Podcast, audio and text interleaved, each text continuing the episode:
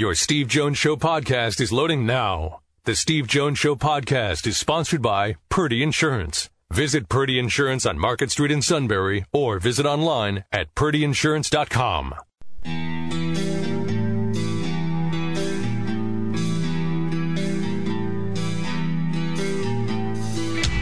Sports talk where your voice counts. This is the Steve Jones Show on News Radio 1070 WKOK. Now, from the Sunbury Motor Studio, here's Steve Jones.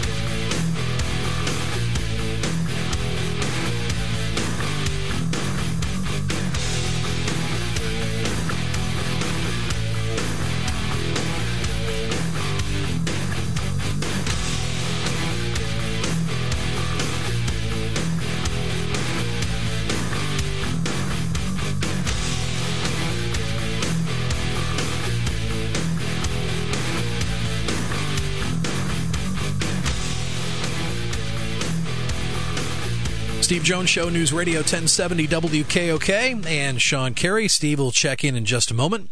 From the Sunbury Motors Studio, Sunbury Motors Ford Lincoln Hyundai, North 4th Street Auto Plaza, Sunbury, and Sunbury Motors Kia on the strip, routes 11 and 15 in Hummel's Wharf. We invite you to subscribe to our Steve Jones Show podcast. It is available on iTunes, Apple Podcast app, Google Play. Just search Steve Jones Show, hit subscribe. Once our shows air live on WKOK, we can drop them to your smartphone and tablet. You can listen to them anytime, anywhere. And you always have access to three months of shows. We've got them archived at stevejonesshow.com. You can always zip us an email anytime, stevejones at wkok.com. Like us on Facebook, follow us on Twitter, our Twitter handle at stevejonespsu. So we got another hour of the show to go with you live till 5, and then we'll have our late day news roundup with Matt Catrillo this afternoon. Then tonight we'll have Monday Night Football, WKOK 7.30 for the pregame.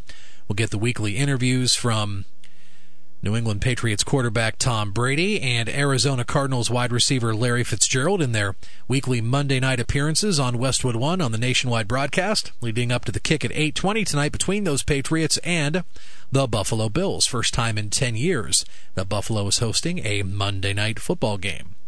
Play by play call of the day. Another trophy heads to Beantown. Sale again looks in. He's ready. Turns, kicks, fires. Swing and a over. The Boston Red Sox, baseball's best all season long. They have won it all, and the celebration begins. They mob Chris Sale, and the dog pile starts third base side of the pitcher's mound. For the fourth time in the last 15 years, the Red Sox are World Series champions. Boog Sciambi, the nationwide broadcast on ESPN Radio last night. That big celebration with thousands of fans from Boston who made their way to California. How about the how about the crowd out at Dodger Stadium reacting every time something great happened for the Red Sox? They were loud. And the Red Sox, they were really great. Team to remember from top to bottom. So if you would have said to me earlier in the year, David Price would be pretty much unstoppable, and some guy by the name of Steve Pearce would homer twice to, to become the World Series MVP, I would have said, get out of here. Come on. Actually, for people who go to Williamsport Crosscutters games, they know who Steve Pearce is. He played for the Crosscutters for one season back in 2005 and then was with for a little while the Altoona Curve before getting the call up to the Pittsburgh Pirates a little over a decade ago.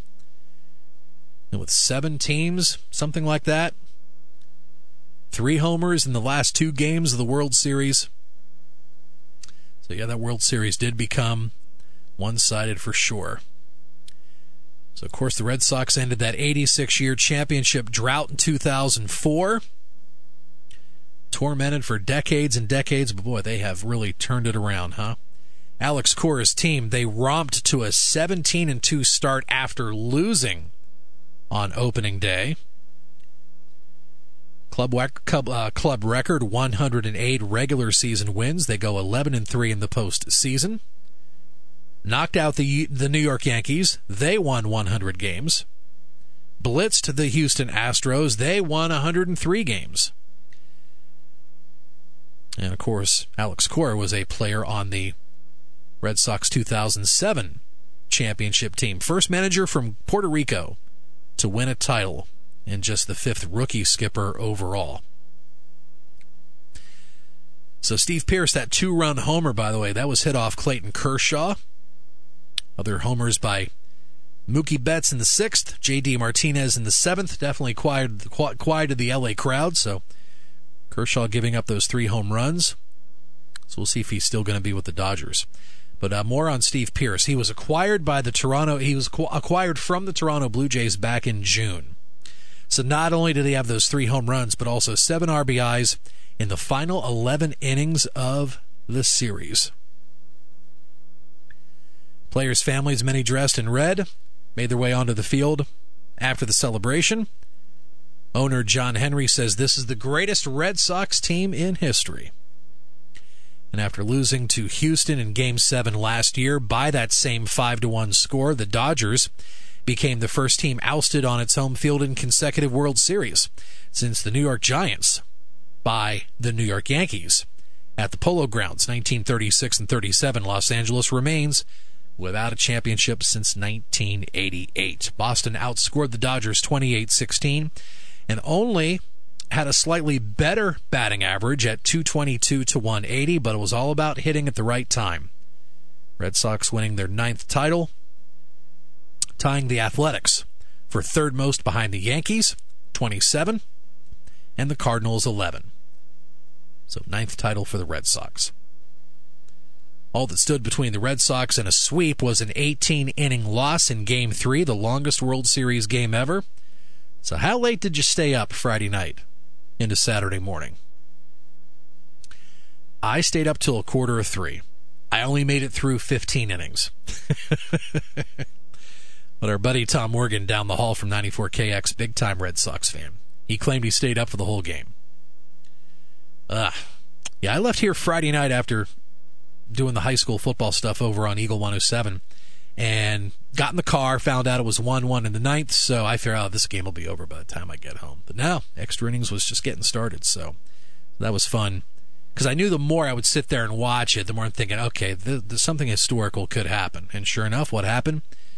Uh, Max Muncy with the walk off in the 18th, and uh, some would say just as important a walk-off home run as Kirk Gibson. But then again, back in 1988, the Dodgers did win the World Series that year. This year, of course, they did not. Big NFL news earlier today. Not one but two Cleveland Browns coaches gone. Hue Jackson gone. Offensive coordinator Todd Haley canned about an hour and a half after Hue Jackson late this morning. And it's after the Cleveland Browns' three game losing skid derailed a promising start to the season. So, defensive coordinator Gregg Williams, currently the interim coach, Browns 2 5 and 1, started their season with a tie against the Steelers, but then losing convincingly at Pittsburgh yesterday. Cleveland was 1 in 15 in Hue Jackson's first season, 0 in 16 last season. The Browns hired John Dorsey as general manager late last season. Dorsey kept Jackson on the coaching staff despite the team's winless season. And there were rumblings that the relationship between Hue Jackson and Todd Haley deteriorated to the point that a move might have to be made. Haley was in his first season with the Browns after serving as the Pittsburgh Steelers offensive coordinator from 2012 to 2017. Changes that were also made the development of quarterback Baker Mayfield, the team's number one overall draft pick, in mind. Browns owner Jimmy Haslam said in a statement earlier today, We appreciate Hue's commitment to the Cleveland Browns over the past two and a half years, but we understand that this is a crucial time period in the development of our team. It's in the organization's best interest to make the move this time in order to maximize opportunities the rest of the season. After the news surfaced of the Browns' changes, Baker Mayfield's college coach, Oklahoma's Lincoln Riley, was asked whether he had any interest in coaching in the NFL, and Riley said during his weekly news conference, I knew that was coming. Of course, he said, I love Oklahoma, love college football, yeah. oh, oh, all yeah, that yeah, stuff. So. Yeah, they all love it. They love everything. yeah. Okay, um, I know you played the play-by-play cut of. Uh, I think it was Jon Sciambi, wasn't it? Yes. Yeah, Yeah, yeah. He, he, he, they had a ESPN radio had to make a call to the bullpen because Dan Shulman was a little under the weather and Boog stepped up. I just got a text from Ham. uh, only he could text this to me. All right. Uh, hold on a second. I need to respond to this. Okay. You can say, yeah, it was. Yeah, Suit said it was great to. Uh, he the Suit told me to tell you it was great to catch up with you as well. All right, so I'm going back to the World Series where Dave Roberts, where everything gets dictated to him by the front office as to how you, uh, as to how you uh, manage the game. Okay, can't have bat, you know, can't have the pitcher out third time through the order. What's the batting order look like? Put the righties out there, put the lefties out there, things like that. Now, Alex Cora also is a guy that is a believer in analytics. He comes out of, I mean, he was the bench coach last year for the Astros. Now, we all know the Astros, the analytics plays a role in, in what they do, but AJ Hinch also does some things on gut feel. And when you look at um, uh, what Alex Cora did, look, you have to have the horses to do it. They're the most talented team. There's no getting around. As I mentioned, the Red Sox have the highest payroll but they're an interesting build that's something that Phillies fans should take a long, hard look at. So let's relate this to Philadelphia. Gabe Kapler uh, is an analytics driven guy all the way through. Early in the season, he followed it so much to a T in the first couple of games that everybody sat back and go, What are you doing? Okay. And he made adjustments. He made adjustments. But look at what the Phillies have, and now let's talk about the Red Sox. The Phillies have a lot of really good homegrown talent. They rebuilt their farm system, and they have some really good homegrown talent. Okay, Hernandez is homegrown. You know, uh, homegrown. Right, Maikel Franco. I mean, you know, all the way through the guys that they have that have come through their system. A lot of pitchers through the system too. Uh, and the uh, but what they need to do now is they need to add in some people around them that are veterans that can play the game. The Red Sox, yes, have the largest payroll, but the largest payroll is a little a, a, a, is accurate, but there's more to it than just that. So when it comes to large payroll, obviously David Price has a $217 million contract gigantic. So it's a, what thirty million a year he's getting somewhere in that neighborhood. Okay, that was a obviously a gigantic free agent contract. J.D. Martinez in a year where they allegedly knocked down the salaries. You know, when free agents finally sign late at 20 million a year. Okay, there's a free agent signing. Now, part of that payroll is an eight-year contract for Dustin Pedroia. Well, Pedroia played three games this year, but he's still in your salary structure. But Pedroia is a homegrown guy that they re signed and kept homegrown. Bogaerts is homegrown. Devers is homegrown. Benintendi's homegrown. Betts is homegrown. Bradley's homegrown. Vazquez is homegrown. Swihart's homegrown. Matt Barnes out of the bullpen, homegrown. I mean, you keep going through all this but they've also been smart about how they have traded. Here's the difference where the, the Phillies have to be have to really be cognizant of this. Do not be afraid to deal prospects for established players. Okay? The Red Sox dealt four players to the White Sox, including their number one overall prospect, Yoan Moncada. And they got Chris Sale. You knew what you were getting in Chris Sale. They were not afraid to look at their their. At one point, the Red Sox had the number four overall minor league system, and let's give Ben Cherington a lot of credit. He's the one that built that part up. They had the number four overall system. When they're done with the trades I'm talking about, they're now at number 20. Okay? So what? So what? I don't care if they're number 20 now. It was worth dropping from 4 to 20 to do this.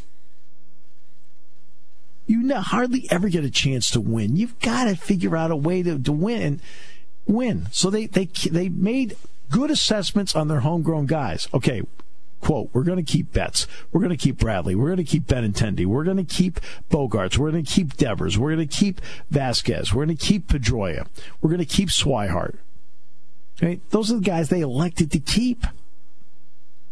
Okay? In fact, their payroll would be even higher right now because they had a guy in the minor leagues they signed out of Cuba, Rusney Castillo.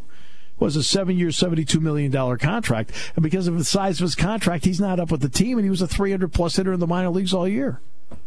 The only reason he's there is because of contract. Right? They needed a guy like Mitch, uh, Mitch Moreland, so they signed him.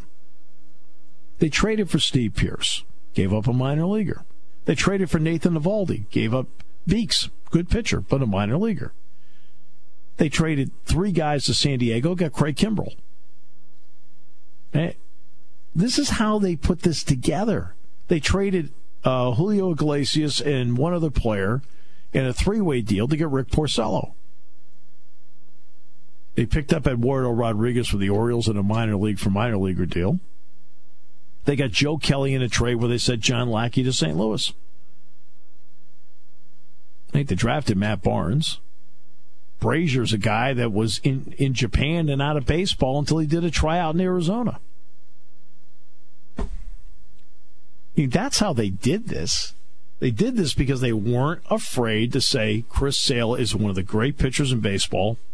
What will it take to get him? We'd like four prospects. Which four? Okay, here we go. Now, all four can end up being great, great stars. All four can be.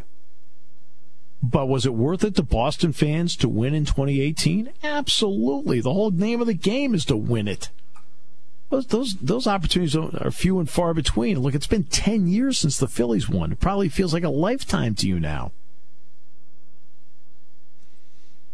You have to figure out there are a couple things you need to figure out when you're running an organization. Number 1, who are the core guys that we have in our system that we can build around that we should be re signing? Because part of your payroll is also based on who you re sign that you keep in your organization. Okay. Number two, what do we need to fill in the gaps? Okay. Okay, we've looked at our core group, we've re signed them. Now, who do we need to fill in the gaps? And you should never be afraid to trade your prospects. Because guess what the definition of a prospect is? It is a fancy way of saying you haven't done it yet. As opposed to trading for somebody that has done it. Now, if you're in a situation like the Phillies were a few years ago with, okay, let's deal Cole Hamels, let's send him to Texas, let's get a guy like Nick Williams, okay, okay, I can understand that. The Orioles this year were a fire sale. So they're they're sending people all over the place trying to rebuild their organization again. All right, I understand that because every team is in a different situation. But when you're in the neighborhood where you can really do something, and I give the Dodgers credit, they made a deal for Manny Machado. Now, did it work out where they won the World Series? No. And did Manny Machado have a good, good World Series? No.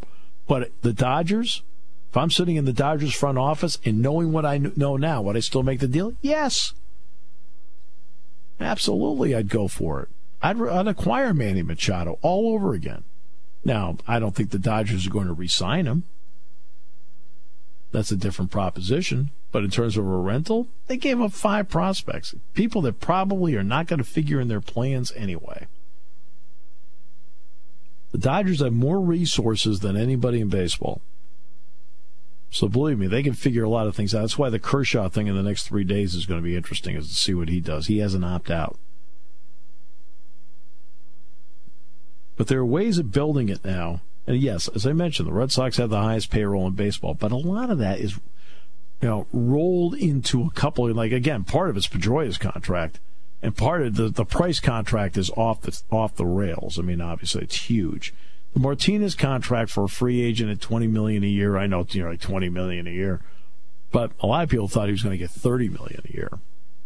All right, but because of how things went, they got him for 20 million a year. Pedroia eight year deal worth a lot of money.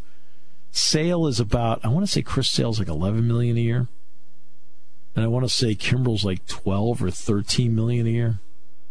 Porcello is somewhere in the neighborhood of about 13 or 14 million a year. Eovaldi doesn't get that kind of money. Neither does Eduardo Rodriguez. I mean, imagine what Betts is. I mean, Betts is still working on his first deal. So So's Benintendi. So's Bradley.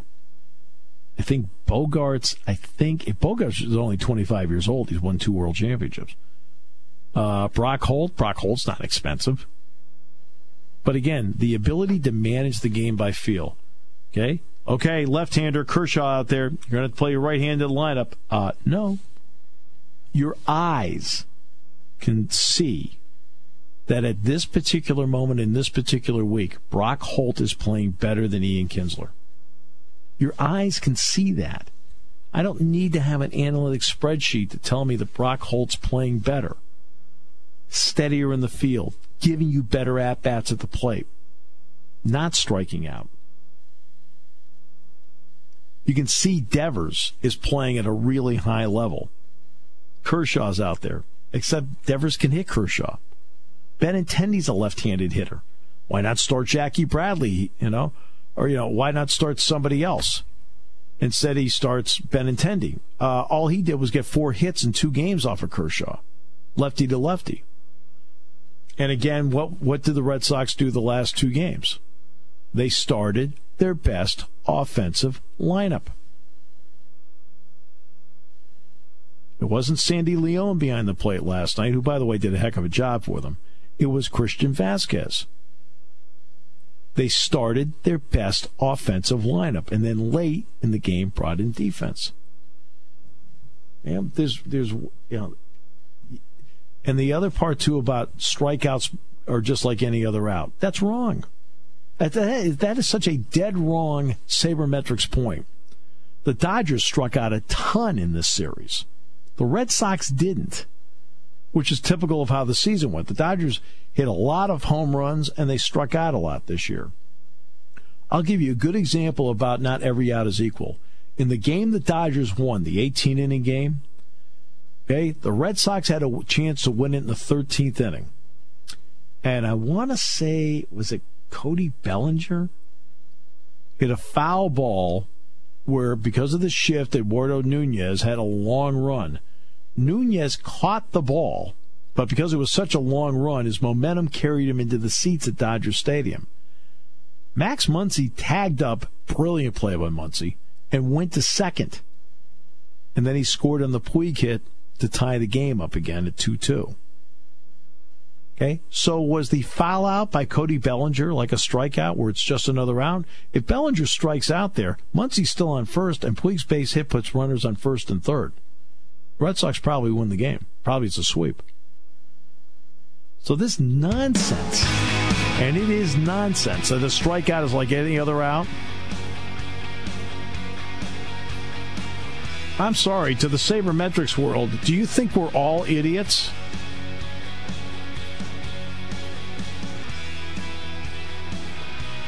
Anytime you put the ball in play, the defense has stress on it. And even a foul out can create a base, which then creates a different opportunity. All right, final half hour coming up. Great to have you with us today. Brought to you by Purdy Insurance, Market Street in Sunbury. Go to purdyinsurance.com. We're in the Sunbury Motors studio. Sunbury Motors, 4th Street in Sunbury. Sunbury Motors, Kia routes 11 and 15 in Hummel's Wharf. We'd love to tell you the Wisconsin kickoff, but TV says we can't.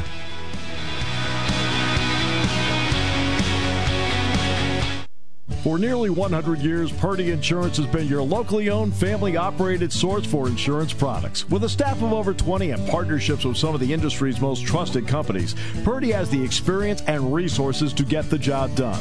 Whether you need personal, home, and auto, or complex business insurance solutions, Purdy will help you navigate through the process. Call today at 570 286 5855, or better yet, stop in their Sunbury office to see what Purdy Insurance can do for you.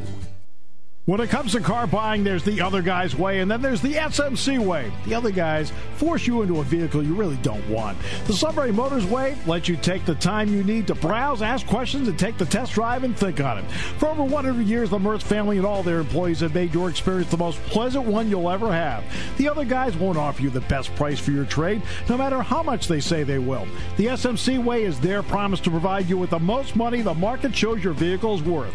The SMC way is to offer you all applicable factory rebates on new vehicles and generous discounts. Looking for a pre owned vehicle? The SMC way checks each vehicle in a 200 mile radius to determine the lowest price, then beat it. It's the lowest price promise, just part of the SMC way. The choice is up to you the other guy's way or the SMC way. The SMC way wins every time. Sunbury Motors Company in the North 4th Street Auto Plaza, Sunbury, and at sunburymotors.com, selling more cars and satisfying more customers for over 100 years.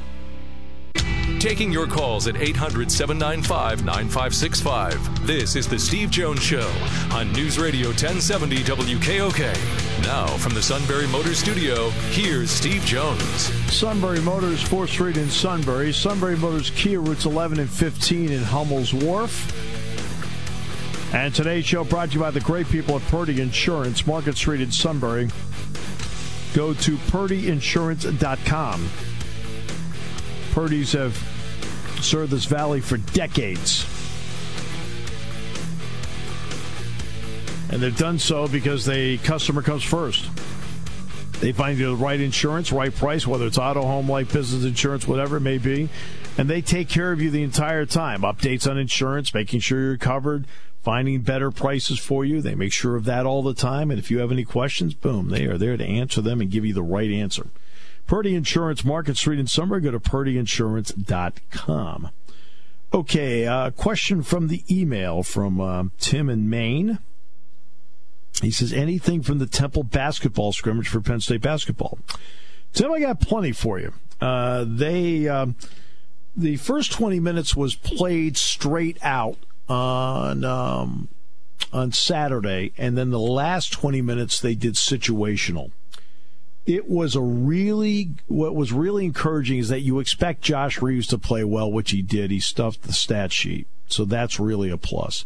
John Harrar played well, and Lamar Stevens did what Lamar Stevens does. The big plus came actually out of the backcourt.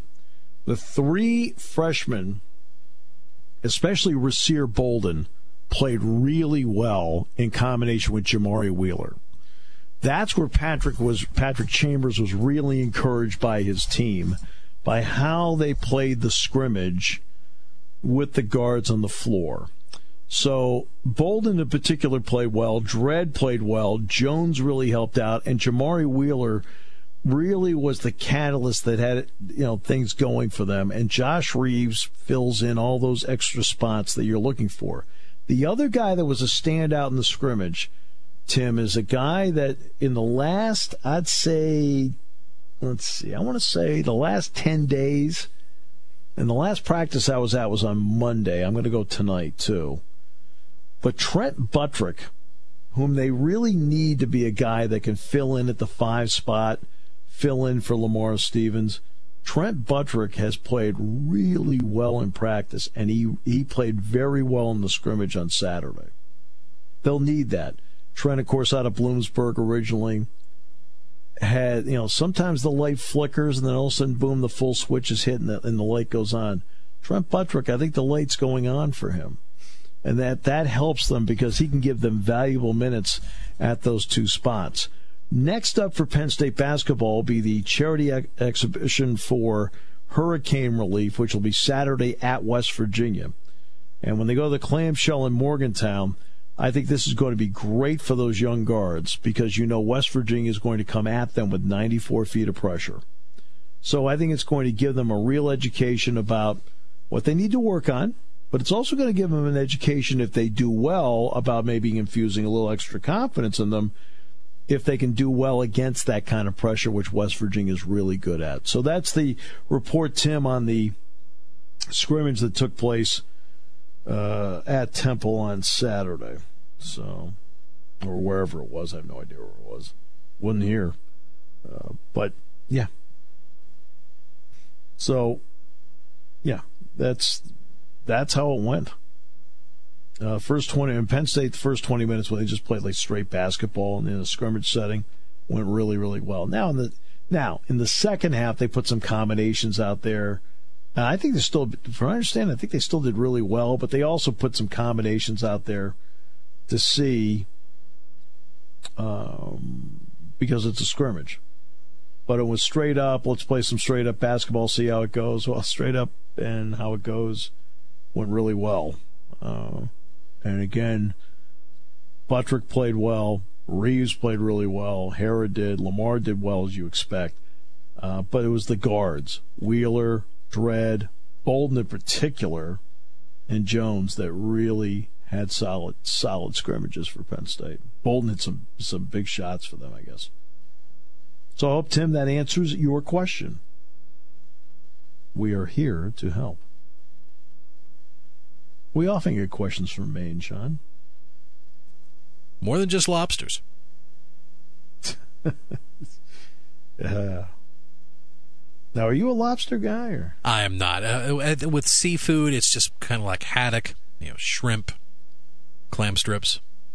That's pretty much my my main like three. Like like if it's fried, you're in. you know me well. Yeah. Oh yeah. Oh yeah. You know, the funny thing is about lobster, and I'm like this about, about a lot of foods, okay? If I have a baked potato, I just have the baked potato. I don't put anything on it. If I have corn on the cob, I just eat the corn on the cob. I don't put any, anything on it. And the same thing with lobster. When I eat lobster, I just eat lobster. I don't dip it in butter or anything. I don't do it. Now, I know that sounds odd, but for some reason they all taste just fine to me the way they are. I don't put butter or anything, or, you know. And, I, and the other part is I don't salt anything. I salt nothing because it already tastes good enough to me without the salt, so I don't salt it. Jack and I were talking about this because Jack and I were talking about diet. Jack Jack's diet is he has, he takes such incredible care of himself. Uh, and he's you know he's on he, you know, he and Joanne are on, on an interesting diet right now.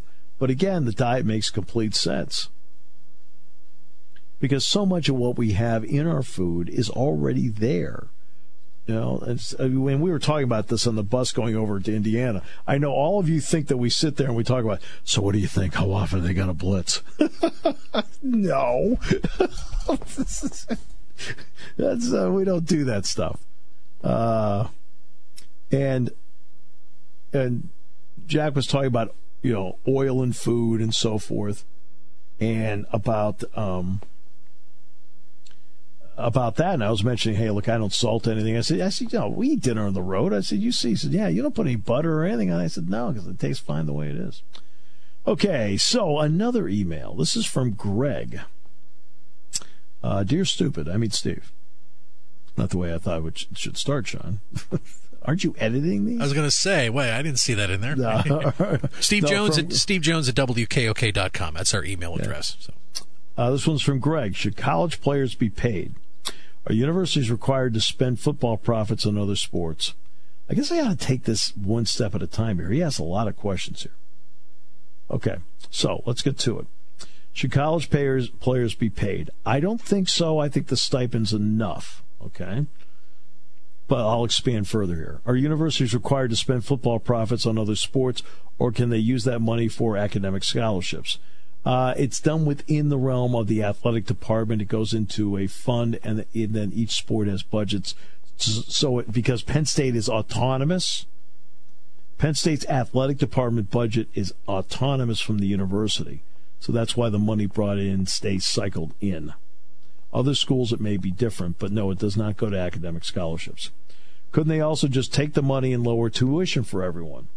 And again, it goes back to the fact that Penn State does not take, Penn State's athletic department does not take money from the university. So since Penn State's athletic department does not take money from the university, no, they don't have to. Now, they pay money back into the university. For example, the Jordan Center the basketball team has to rent.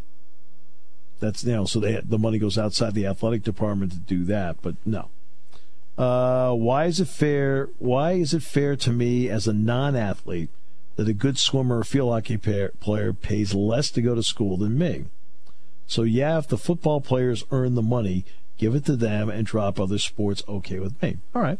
Okay, Greg. Fair. All fair questions. Very fair questions. Um, again, it goes back to how Penn State. Let's. Uh, you know, I can't really speak to models at other universities, Greg, because models in other universities do do involve getting money from the university at large, from the general fund at times, and maybe even part of the state fund. But Penn State's model is different. Penn State's model is an autonomous one. So the money brought in by television, radio, ticket sales goes into the budget to then pay the bills of the athletic department itself. So they don't go to academic scholarships, but they also don't take any money from the university at large to go to scholarships. They don't take any money from the university at large for food or for tuition or for books. They don't take any money from the university at large. So the university is not tapped for money, and the university then can have the money to then go. So the, university budget, all right, is not drained at all by athletics. Athletics is meant to be a self sustaining budget at Penn State. Uh, why is it fair to me that as a non-athlete that a good swimmer or field hockey player pays less to go to school than me? And again, it goes back to where the money goes. Uh, so the money that comes in, it's a socialistic model, Greg. And again, it's a very good question.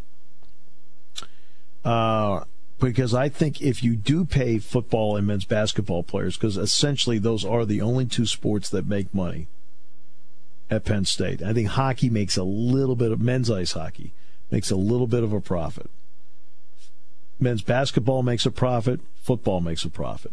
But that money all goes into the general athletic fund. And the NCAA then tells you how many scholarships you're allowed to have. Let's take wrestling, for example. Years ago, when they dropped uh, men's basketball to 13 scholarships from 15, and they dropped football from 95 to 85, something like that. Now at 85. They then put together a 10% scholarship reduction across the board. So wrestling had been at 11. Okay, well, with the 10%, 11, okay, that's 1.1. So wrestling gets 9.9. Ah, men's volleyball has like four point something. But all that scholarship stuff, some are halves, some are wholes, some are fulls, some are quarters. All right? It all comes out of what the athletic department generates. The athletic department does not, Greg, get a dime from the university. In fact, as I mentioned, in terms of rents, like renting the Jordan Center and things like that for a practice, for an office, that money goes from the athletic department to another university entity. And um, and that's how it works. And I think it's a very fair question you ask when it comes to tuition. It's a very fair question you ask, Greg, when it comes to lowering tuition. And in general, I think it would be a great conversation if Penn State did not have the model it has. But because the athletic department is autonomous, that means they, they bring in their money. They then circulate that money among their 31 sports and obviously the administrative needs of the athletic department. So that's why they keep it there. That way, there's no drain at all on the university. There's no drain. So there isn't a dime coming out of the university general fund that goes to the athletic department. I hope that answers your question, Greg. I hope that I hope that does because that's a uh, that's a really good question. You make some really interesting points, and it's always good to get answers. We'll come back with more in a moment here on News Radio 1070 WKOK, brought to you by Sunbury Motors. All right, this is how it breaks down by sport. Okay.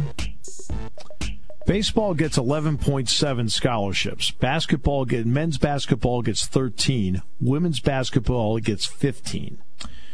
Uh, cross country, uh, and this is in conjunction with track and field, gets 12.6. Fencing gets 4.5. Football gets 85. FCS football gets 63. Golf gets 4.5. Gymnastics gets 6.3. Ice hockey gets 18 scholarships. Lacrosse 12.6. Uh, soccer 9.9. Swimming and diving 9.9. Tennis gets 4.5 scholarships. Uh, volleyball gets 4.5 scholarships. Wrestling gets 9.9. So you've got a lot of quarters, halves, and fulls in there to get to these numbers. Uh, women's volleyball, by the way, gets 12. Okay, so men's volleyball gets four and a half. Women's volleyball gets 12 scholarships. Women's basketball gets 15 scholarships. Field hockey gets 12. Uh, let's see what else is in here. Um, bum, bum, bum. Cross country and track and field 18. Fencing gets five on the women's side. Women's ice hockey gets 18. Soccer gets women's soccer gets 14. Softball gets a dozen. Women's volleyball gets a dozen. Okay? See, a little different on the men's side to get there. Four and a half for men's volleyball, tennis four and a half, lacrosse twelve point six. Let's see what women's lacrosse is. Yeah, twelve, same, close. Uh, gymnastics six point three. Women's gymnastics gets twelve. Okay. Think, uh, let's see, 12.6 men's lacrosse, women's lacrosse 12. Field hockey's 12, women's basketball is 15, men's basketball is 13. So that gives you an idea of what the scholarship numbers are. But I thought Greg asked a really good question. Um, and I understand exactly where Greg is coming from. But again, if you have an autonomous model where the money is circulated within and you don't take money from the university or the state, that's how you're able to keep it within the realm of athletics. So Penn State's not taking money from the university to run the athletic department. They're they are autonomous while the university has oversight on what they're doing. Patriots and Bills tonight, Monday Night Football at 7:30 and Merril Hoge on the show Wednesday. What a fascinating segment that's going to be. Thanks for joining us today. We'll talk to you tomorrow. Today's show brought to you by Purdy Insurance, Market Street in Sunbury. Your station for news, weather, business, and CBS Sports Radio. News Radio 1070 WKOK Sunbury and on WKOK.com.